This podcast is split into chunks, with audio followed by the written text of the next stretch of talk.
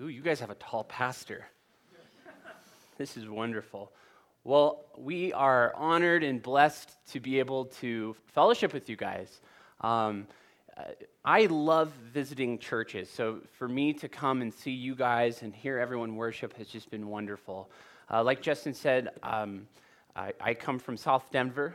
I'm one of the pastors on staff there. I am married. We've been married for 11 years. We have three girls. We have a six year old, a four year old, and a two year old. The only guys in the house are me and male Siri on my phone.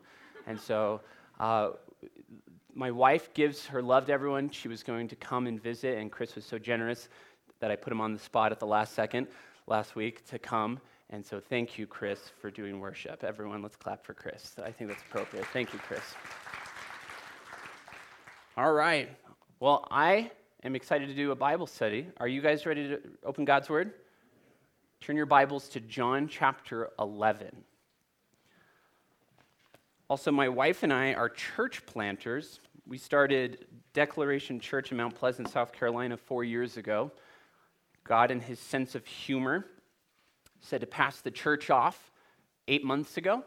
And the church is about four years old, and we visited the church two weeks ago again, and very exciting. It's, it's weird for me because it feels like, I, I would imagine it's going to feel like this. Justin, you can attest to this. Uh, when, when you're going to eventually have to pass your daughter off to that future guy, and that, that feeling of like, this is a good thing, it's a good, godly thing to do this, but it still makes it very hard and difficult. So, visiting the church again was uh, exciting because it, it, it's growing, it's moving forward. And it's even more exciting because the church is doing really well even without my wife and I there. So it's very humbling. It's a humbling feeling. So, all right, you guys ready for a Bible study? Yeah. Let's pray. God, we do come before you and we thank you that not only are you good in every way, Lord, but even through the storms, you're good. That every fiber and molecule in our body, when we want to freak out and throw our hands up and say we quit, uh, Lord, you're, you're, there. You haven't forsaken us. You haven't left us. And you make the, the declaration and the promise if we call out to you, you'll answer and you'll show us great and mighty things that we don't know about. And uh, Lord, I just pray as we're going to open up the scriptures, as we're going to discuss the raising of Lazarus from the dead, that this morning would not only encourage your people, but Lord, that you would speak through me and that you would be glorified through the reading of the word. We love you and we praise you. And it's in Jesus' name, and all God's people said, Amen. Amen. John chapter 11, we're going to do verses 37. And I'm going to do something a little untraditional. We're going to just kind of uh, jump from verse, not jump from verse to verse, but just start from the beginning, and then depending on time, uh, the goal is to finish uh, the next three chapters. Just kidding. No, we're going to go and to uh, verse ideally, we're going to try to go to verse 57, but for most of you that are familiar with John's gospel, what are you guys going through on Sundays and Wednesdays? Are you going through any of the gospels? Sean, I and Sean, thank you by the way for inviting me and bringing me here. I appreciate it. I should thank your pastor for inviting me to speak. Thank you, Sean. Um, I try to see where you guys are going through before I teach because I, I, I spoke at in Boulder and I spoke a passage that the pastor was supposed to speak on the following week. It was awful, but it wasn't. They were very gracious. But if you are familiar with John chapter 11, uh, the, I wanted to give you a little background to help you understand the context as we dive into it. Uh, there, there's two sisters that have a brother named Lazarus. Martha and Mary are devastated because their brother is sick, and they send a messenger to Jesus and this messenger comes to Jesus and basically says, Lord, behold, the one whom you love is sick. You see, Martha and Mary anticipated and expected that, that Jesus wouldn't dawdle. Like, Lazarus is sick, Lord, come quickly. But then Jesus made an interesting comment and said, actually, Lazarus' sickness is not unto death.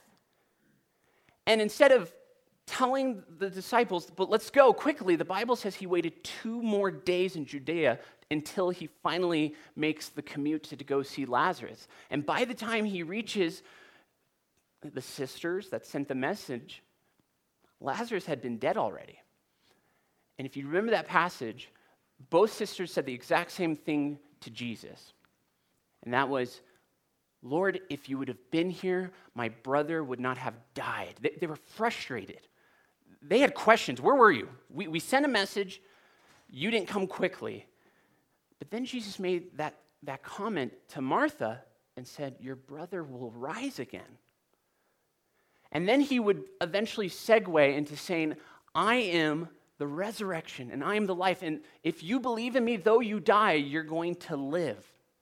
Now, this is important, what I'm about to say.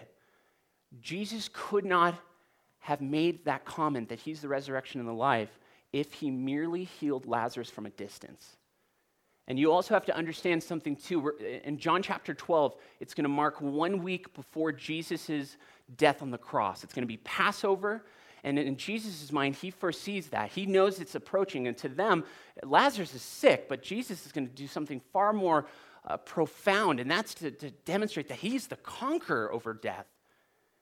That yes, he could merely heal Lazarus from a, from a distance, but there's going to be a greater miracle taking place. And even though Jesus knew he was going to raise Lazarus from the dead, you learn from John chapter 11 as he approached the tomb that he wept, that death still stung. And that's where we find ourselves in the text this morning. Jesus is at the tomb and he's going to drop some miracles like they're hot. Verse 38. It says this in John chapter 11. Then Jesus, again groaning in himself, he came to the tomb. It was a cave, and a stone lay against it. First thing you're going to want to notice in that verse is the wording groaning in his spirit. The second time this has been used, uh, two verses behind, a couple verses behind, he approaches the tomb. He groaned in his spirit. In the Greek, it literally can be translated as he snorted like a horse. It's the idea that there was anger and indignation at the tomb, that, that death had that effect even on Jesus, that in his spirit he groaned, it still hurt, but he's confronting death at the face of the tomb of Lazarus, and then he says something shocking. Look at verse 39. Take away the stone. I mean, again, we're reading the scriptures. It's Sunday. Most of you want to say, Verily, thus saith the Lord. But come on. If you were at a funeral and it was not an open casket and someone in the back was like, Open up the casket, it would be incredible. It would be offensive it would be that appalling who invited crazy Uncle Carl kind of a thing. You know what I'm saying? And so for, for Jesus to say that, it is shocking, which is why Martha responds the way that she does in verse 39. Look what it says Martha, the sister of him who was dead, said to him, well, Lord, by this time there is a stench, for he's been dead for four days. If you have a King James translation in, in your hands right now, I think it renders a better translation of what Martha says. Listen to this Lord, by this time he stinketh. and, and the reason why it is humorous, number one, because how, how blunt she is like, Lord, you're crazy, that boy stinks. But it's also funny because if you know John chapter 11, the previous conversa- conversation Martha had with Jesus, after Jesus made the comment, Hey, Martha, I'm the resurrection and I'm the life. If you believe me, though you die, you'll live. She's going to eventually say, especially after Jesus says, Your brother is going to rise again, she's going to say, Yes, I know that my brother will rise again, but I also know whatever you ask of God, he will give to you. That affirmation of, I recognize who you are, Jesus. She was the Christian that would be like, all things are possible with Jesus. If she had a camel and she was driving it, that bumper sticker in the back of the camel is Jesus is the way. She would be that gal. And then all of a sudden, Jesus is like, okay, so take away the stone. Yeah, about that. Um, decomposition has taken effect. My bro is not smelling good in there. There's a putrefying corpse that you are asking me to basically expose. And here's my point it is easy for us at church to nod, to affirm, to amen to what the pastor says at the pulpit, and to make that same proclamation. All things are possible with Jesus, but it's, it's in the moment that when you leave the building and Jesus wants to demonstrate the impossibilities of his power, that we almost immediately forget the things we just said amen to on that Sunday or that time in the, God's word that we were like, yes, that's what I needed. Same thing. Whatever you ask God, I know Jesus, whatever you ask, God's going to give to you. And then so Martha's called out. Okay, so then take away the stone. but it stinks. And it's oftentimes in our life, for some of you in your time of marriage, for some of you in your time of singleness, it's in those moments when Jesus wants to demonstrate the impossibilities of his power, and he asks almost the same question that he asks Martha, and that is take away the stone. Let me have access to everything. Let me see everything, all the issues. And like Martha, what will we say? Oh, but it stinks in there. And the reason why we don't want Jesus to fully have access to our hearts, even though we sing songs about it, we read books about it, we talk about it with one another, you want to know why we don't want that? Because we know it smells in there. And for some of you, you've been storing stuff in there that you are ashamed of. You are straight up not even wanting to think about, much less talk about. And it's like what the psalmist declared, where we too can say the same thing Search and know my heart, Lord. Find any fault within, within me. It's almost that proclamation to the Lord Take away this stone, Lord. You have full access to search for anything that is hurting you and in turn hurting me, and I want you to remove it. Take away the stone, but it stinks. Look at what Jesus says to her, verse 40. Jesus said to her, Did I not say to you that if you would believe, you would see the glory of God? Did I not say? I'm a parent. I have three girls. That's like the reoccurring thing that we say in our house. Parents, you know what I'm saying? Did I not, did I not just tell you this? I have a two year old, and we're in the transition ish stage of uh, potty training, and I feel like that's the reoccurring thing. Did I not say to not put your hand in your diaper and show me when you've pooped, honey? Please, did I not say? That's the struggle in the Geraci household right now. But what is Jesus referring to when he makes the comment, Did I not say, Martha? Look at verse 25 and 26 of John chapter 11. Later that day, earlier that day, I should say, this is the conversation they had. Jesus said, I'm the resurrection and I'm the life, and he who believes in me, though he may die, will live. And whoever lives and believes in me shall never die. And then he looks Martha straight in the face, and then he asks, Do you believe this?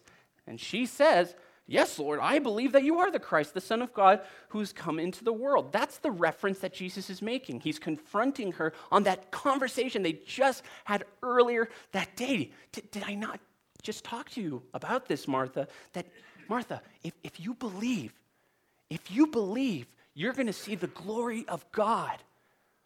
Question though Does Jesus need the faith of Martha? And Mary and the funeral attendees in order to perform, to demonstrate the miracle.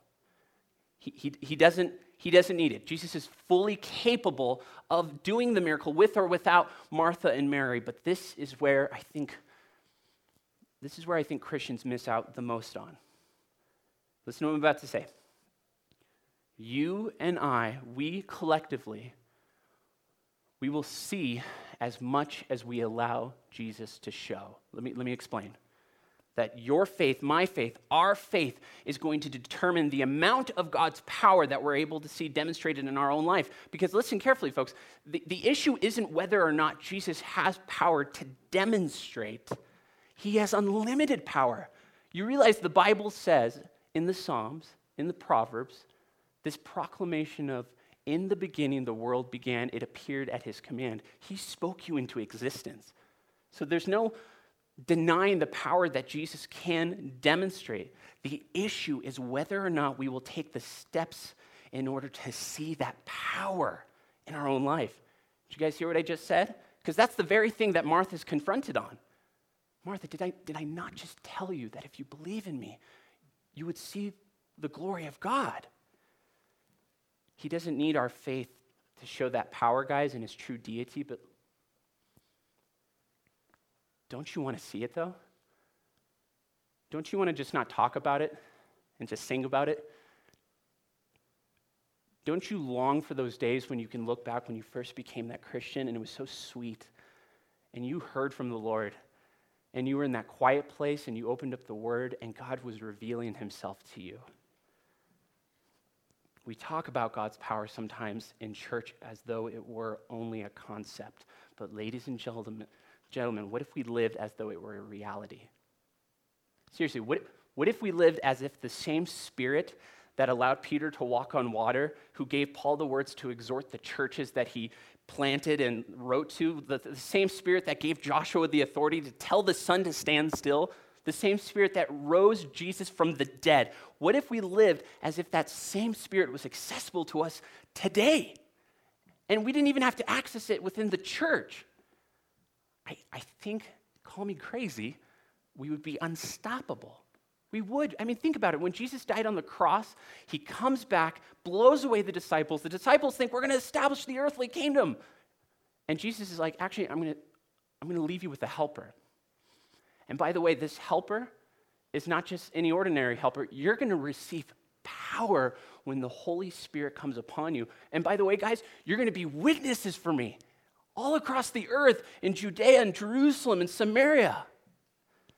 If we lived as if we could at any moment access that same Holy Spirit, guys, we would be unstoppable. We would be unstoppable. So now the question remains this so then, what is in your life that is hindering you from accessing this unlimited power?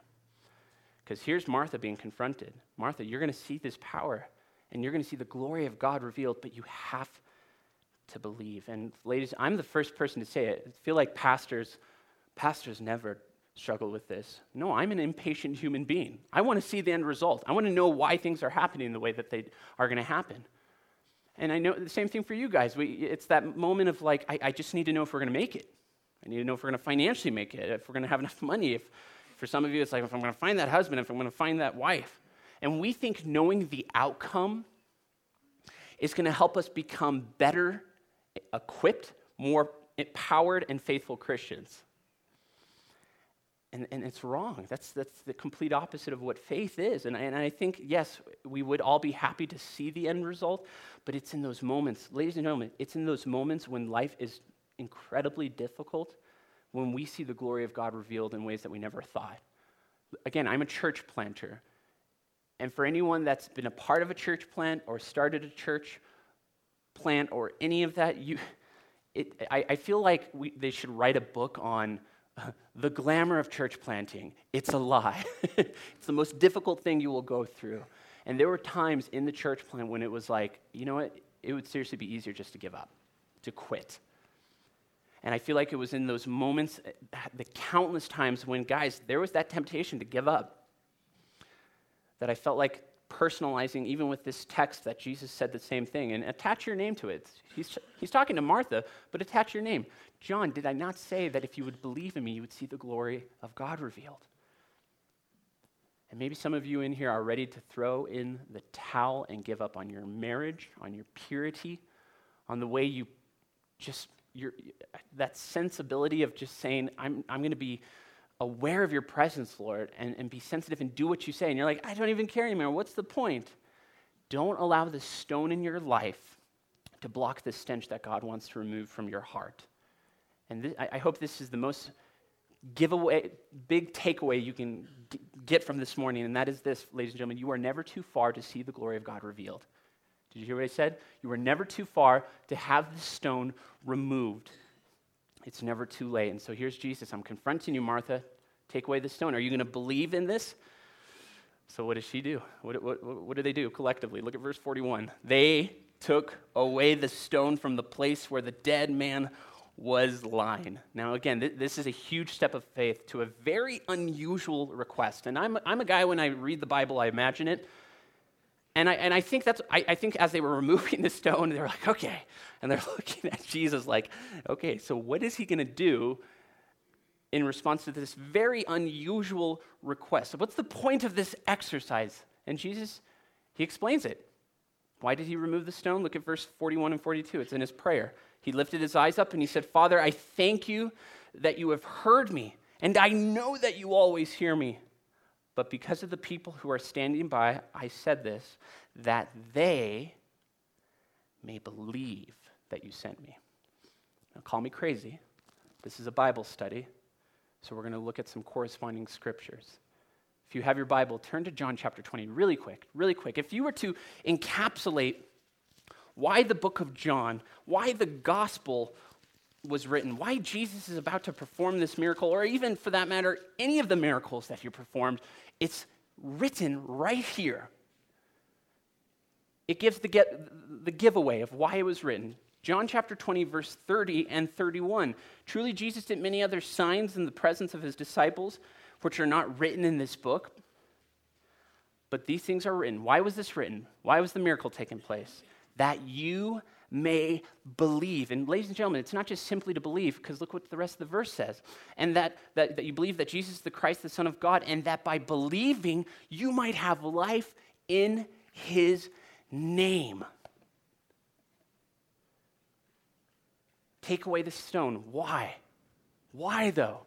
Because to them, to Martha Mary, Lazarus is about to be raised from the dead, but what Jesus is about to demonstrate that not only does he have power over death, but he wants to, in this moment, show them that not only is he from God and believe that he's from God, but by believing that he's from God, they would have life. And another thing you should notice in the text is Jesus, that confidence he had. He said, Father, I thank you that you have heard me, and I know you always hear me. And that, that prayer just, it's, it's, it's inspiring. Have you guys ever seen someone's relationship with the Lord and it just, it moved you? I mean, you, you saw their life, and it, they weren't just the Sunday Christians, man. They served the Lord with their life. And you, and you would think, gosh, they have something that I want. They're passionate about Jesus. Their faith challenges you. And not only that, but their love for Christ, it's infectious. You want to be around that person because they love the Lord so much. And I feel like when Jesus is praying that prayer, he's praying because he knows the Father is listening to him. Lord, I know you can hear me. That prayer, like us, we want, to, we want that prayer too, like the psalmist declared in Psalm 10 17. Oh Lord, you have heard the desire of the humble. You will strengthen their heart, you will incline your ear. Oh, that, I just, I love that. And so here's Jesus with that confidence, that prayer. He prays that prayer right after he asks them to take away the stone, which brings up this question Why did Jesus ask them to take away the stone? If Jesus has this resurrection power that I'm talking about, and we're about to hear him say in a second, Lazarus, come forth. Couldn't Jesus have just like looked at the stone and said something like, not today, stone, and it just blows up and stuff, and everyone's clapping, like, this is the greatest funeral ever? He could have done it. He could have done it. Do you remember the story when Jesus, he's uh, the story of him cursing the fig tree? He's returning to Jerusalem, and the Bible says he was he became very hungry. But do you guys know what hunger pains are? You know hunger pains when you're just so hungry, you're just you're almost angry. And Jesus, he's almost at this point where he, you know, he's so hungry and he sees that, that fig tree and it's, it's smothered with leaves. There is a cluster of leaves on there, which should have been an indication of what? Man, there should have been figs on there. And so here's Jesus approaching the fig tree, and there was not one fig on it. And the Bible says that Jesus looked at it and said, May no fruit ever come from you again. and I don't think he said it passively. I don't think meek and mild Jesus was like, May no fruit ever come from you again. I think he looked at it, he's like, No fruit's ever going to come from you again. And the disciples are like, Jesus, cool, it. let's just go find another fig tree. No, it's a phony. And the Bible says he cursed the fig tree that it would never bear fruit again. And the Bible says at that point, the tree withered at once. At once. Here's my point couldn't Jesus have done the same thing with the rock that was covering Lazarus? You know, you shall never cover a corpse again. And then it blows up. It could happen. I'm going to ask Jesus when we get to heaven. It says it in John 20. We just read it. Many things were done in the Bible that were not written. Maybe there was that side point where Jesus like, maybe I'll. No, I'm just kidding. When Jesus, when he was coming down from the Mount of Olives, the people were worshiping. They're shouting, Blessed is the King uh, who comes in the name of the Lord, peace on heaven and, and glory on, uh, in the highest. And the Pharisees are watching this public display of worship take place. And they thought the audacity that Jesus would allow this to happen. And they look at Jesus and they say, Teacher, rebuke your disciples because they were worshiping him. And then Jesus says, I tell you that if these keep silent, the stones would immediately cry out. And if Jesus can make stones cry out to him, Jesus can command stones to explode for him. but I want you to notice in John chapter 11, he doesn't do that. He involves the people. Which brings me back to my original question why, though? Why not just have Jesus send a legion of angels to take care of the whole thing? I'm going to tell you a very important thing, guys, because only God can raise the dead and only man can remove the stone. In the same way, listen to what I'm about to say. Jesus calls every man and woman in here to be fisher of men. You catch the fish, but it's Jesus who has to clean the fish. Did you hear what I just said? You are the ones that become that light bearing, shining light to show them the truth of the gospel, but it's only by the power of Jesus who can remove that sin from their life. And that's not your job, ladies and gentlemen. And that's the evangelical church's feeling sometimes that that's our response. I got to make sure they're not sleeping around with their girlfriend. I got to make sure that they're stopped getting drunk all the time and pot and make sure that they're not, you know, we feel like it's our responsibility. But, ladies and gentlemen, you are called to catch the fish. Let Jesus clean the fish. Jesus wanted them to understand that he's the one who has to raise the dead, but they can remove the stone. And you know what that also tells me? It tells me he wants you to participate in the miracle. He wants each of us to be a part of it. But it first requires that they had to take away the stone. And if that's not shocking enough to hear Jesus say, Take away the stone, look what he says in verse 43. All right, Jesus, we took away the stone. And then he said these things, and he cried out with a loud voice, Lazarus, come forth. Now, guys, I've seen some crazy things at funerals. At my grandfather's funeral, my aunt came, plastered. She had no idea how to cope with the death of her father, and she came completely plastered. Funerals have an effect on people that go one or two ways. And again, I don't need to go through it. I mean, you've seen it. You've seen people angry, crying uncontrollably, bitter.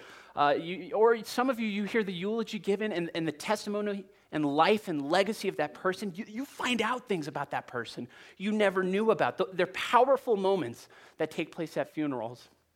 And for Jewish customs, you have to understand something. It wasn't like a traditional funeral where you come, we, we do the service, we bury, or, in, in, you know, depending on the funeral process of what you do, the idea is it's just a one day service. This, Judaism was a one week process for the funeral.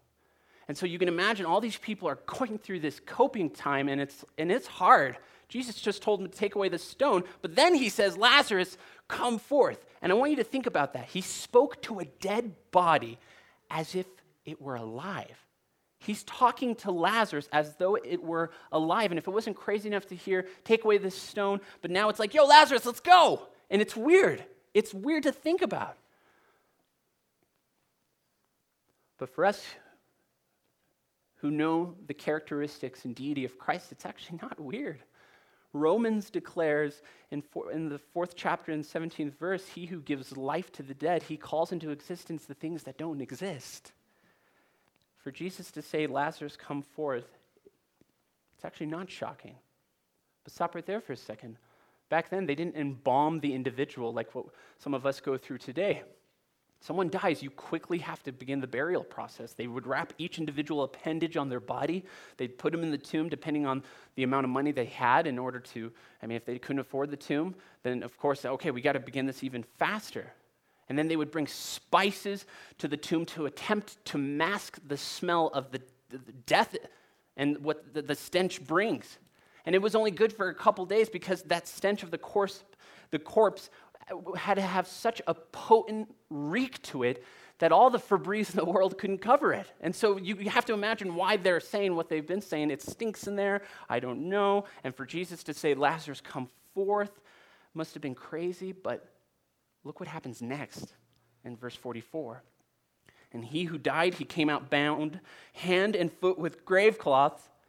His face was wrapped with a cloth. And then Jesus said to them, Loose him and let him go. Oh, Jesus backed up every word that he said. He's fighting death, he's confronting it. I'm the resurrection and I'm the life. Lazarus, come forth. And you guys have to understand something that he's doing this to demonstrate that not only does he have power over death, but death itself will be once and for all done and away with and conquered almost weeks from this point. And yet sometimes we walk like we've been Christians for years, but we don't walk with confidence. And if you've given your life to Jesus, then walk with that assurance that you are no longer marked by condemnation. That you were lost, you were now, but now you're found, you were dead in your trespasses, but now you're alive in Christ. And that is an amazing promise that only Jesus could provide. Not by our good works or anything that we can do, but only Christ and Christ alone. And I, and I want you to notice too in verse 44 that he tells them to loose him. Let him go. He doesn't say, look at him struggle. Someone videotape this. We're going to put it on Instagram later. This is amazing. And in the same way, he wanted them to participate in the unwrapping of Lazarus.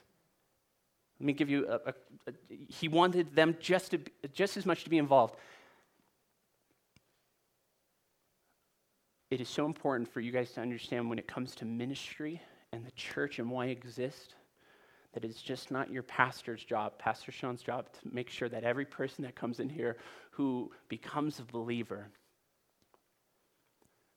to disciple every single one of them, but he wants every person a part of this fellowship to participate in that.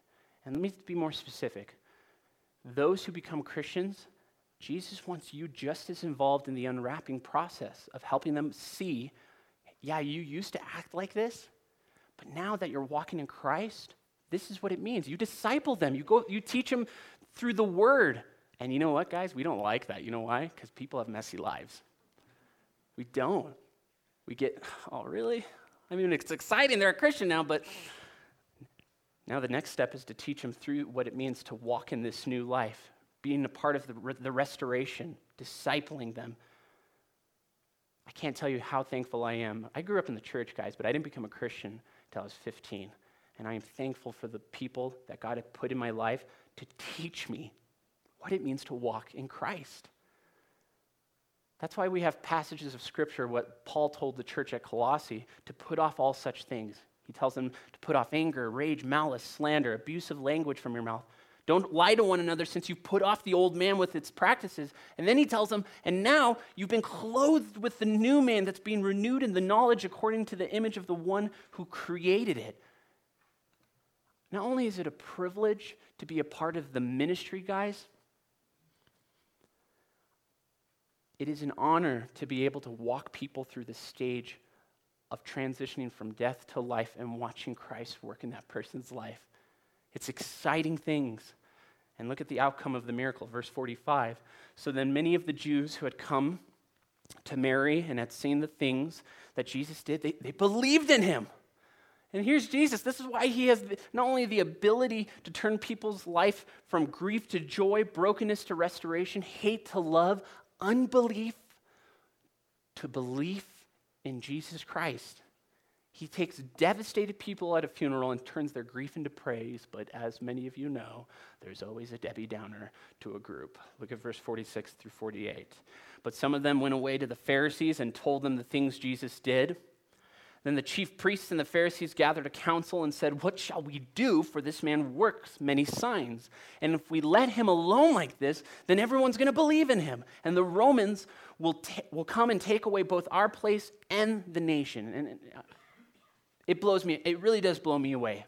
They witnessed this amazing miracle with their own lives. They watched a once putrefying, decayed body, a corpse, all of a sudden move about and have brand new flesh again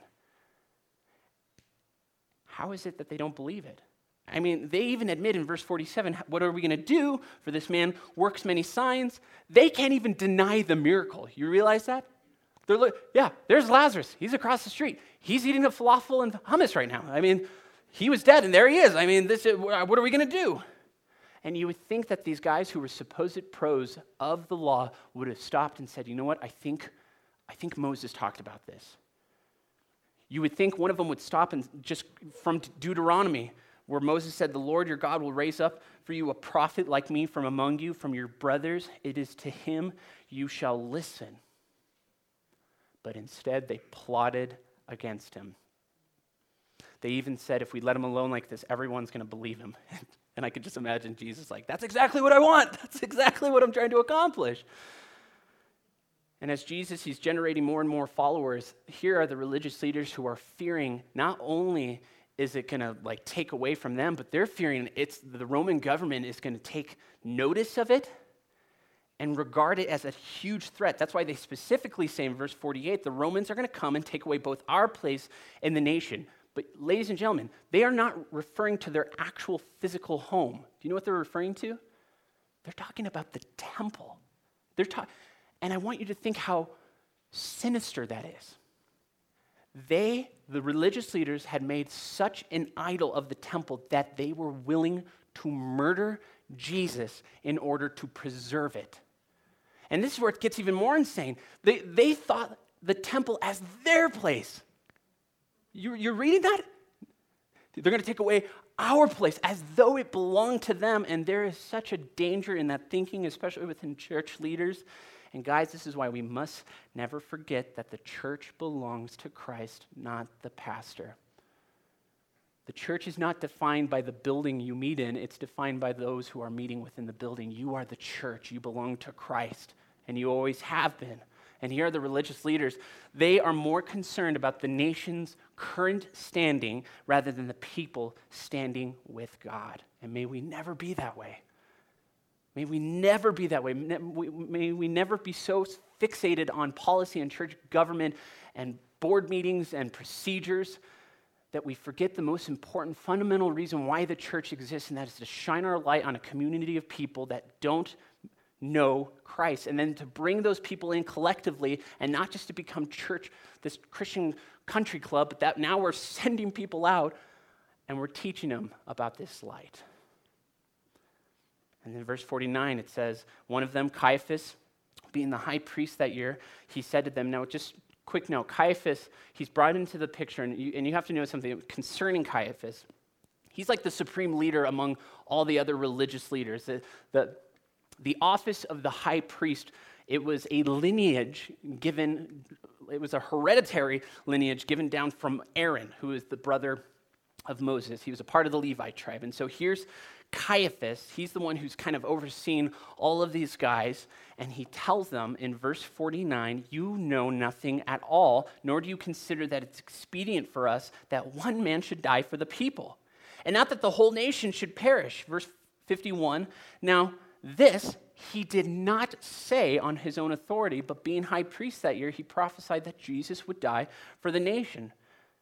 Verse 52 and not only for the nation only, but also that he would gather together in one the children of God who were scattered abroad. So you've got two basic parties here represented here in the text. You've got the chief priests, the Sadducees, and you've got the Pharisees. Now, the Sadducees, they weren't very, they were, they were very liberal in their thinking. They didn't embrace really anything unless it was the Old Testament, the first five books of, of Moses. They, they didn't believe in angels, they didn't believe in spirits, and they certainly didn't believe in resurrections, which is why you can imagine they're so upset right now. They're confronted on the very thing that they believe into the core of their bone being problematic. And now you've got the Pharisees, and these guys aren't very political.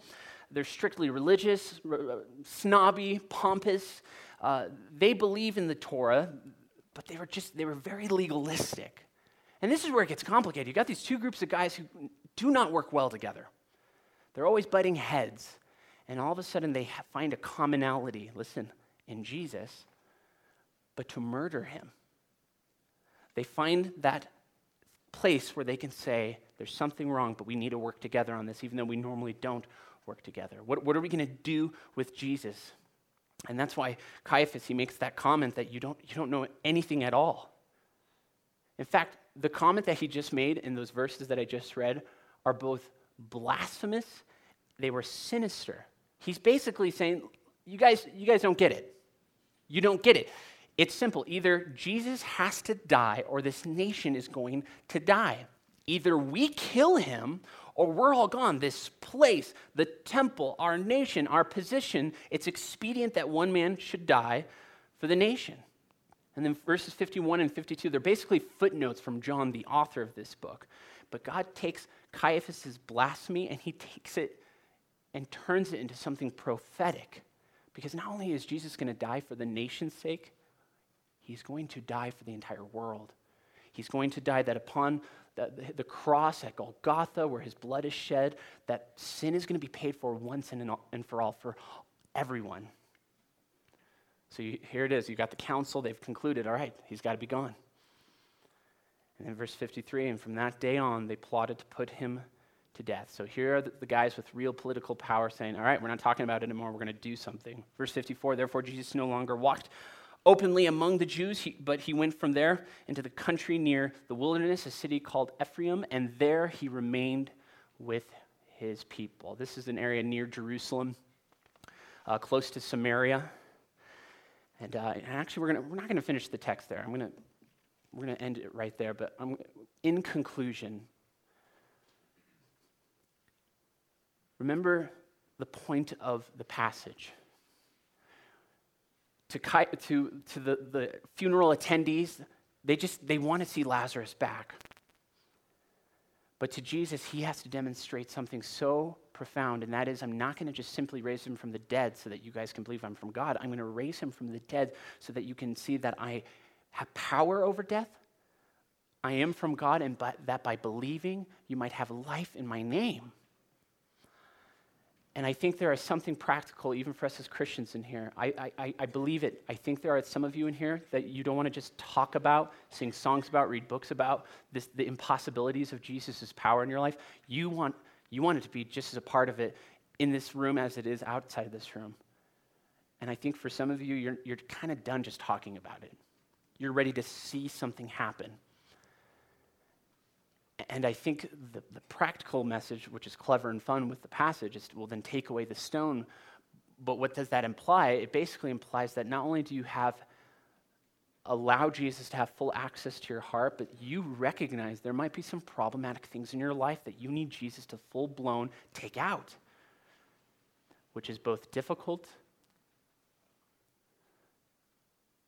but it's going to be the best thing. And I'm going to tell you the same thing Jesus told Martha that if you want to see the glory of God revealed, you have to believe in that. And if you can believe in your heart of hearts that the, being a Christian not only is difficult, but God has put men and women in our lives to help us bear that burden together. But God created you to not do, have to do it alone. You have each other. But it first requires you take away the stone. And Jesus like most of you in here can attest to, can take your dead like self and bring you back to life. God is good. Amen. Let's pray. God, we do come before you and we thank you again for raising Lazarus from the dead. That, Lord, for myself included, that not only would you have access completely to my life and my heart and my thoughts, but Lord, that I would reflect the gospel, not just on Sundays at a pulpit, but in my day to day life, the way I talk to my wife, the way I discipline and talk and raise up my children, the people you surround me with, Lord. And God, for those in here that not only might be struggling with things, but Lord, that they can just be real and say, I, I, am searching over my heart, Lord, find any fault within me. And Lord, that you would place men and women in their life to help them through that, that process. God, I thank you for this church and the work that you're doing within the community. I thank you for the youth center. You're going to be making the mark in this area that not only would the presence of Jesus be seen, but that men and women, children and youth can see that in Christ, that you are the resurrection and the life. And if we believe in you, though we die, we're going to live. That to be absent from the body is to be present with the Lord. That if we confess with our mouth that Jesus is Lord and believe in our heart that you were raised from the dead, that this is what will save us. And God, I do just pray for those in here who have never professed and have given their life to you, who have never said, I want to serve Jesus, I want to give him my life, and I want to confess that my sins have separated me from him. That if that is you today and you've never given your life to Jesus Christ, and with confidence, you can't say that when I die, I'm going to be before Him. But that in this moment, if you want to surrender your life to Christ, you can. And if that is you, to repeat after me Jesus, I believe you are Lord. I believe you died I believe, believe you were raised from the dead. My sins have separated me from you. But I want to give you my life because you paid the price at the cross. I believe you rose from the grave, and I want to serve you all the days of my life. I am yours. In Jesus' name, amen. Let's stand for one last worship song this morning. And for those that, if you prayed that prayer, oh my goodness, come and tell your pastor so we can celebrate with you. God bless you guys. Have a good Sunday.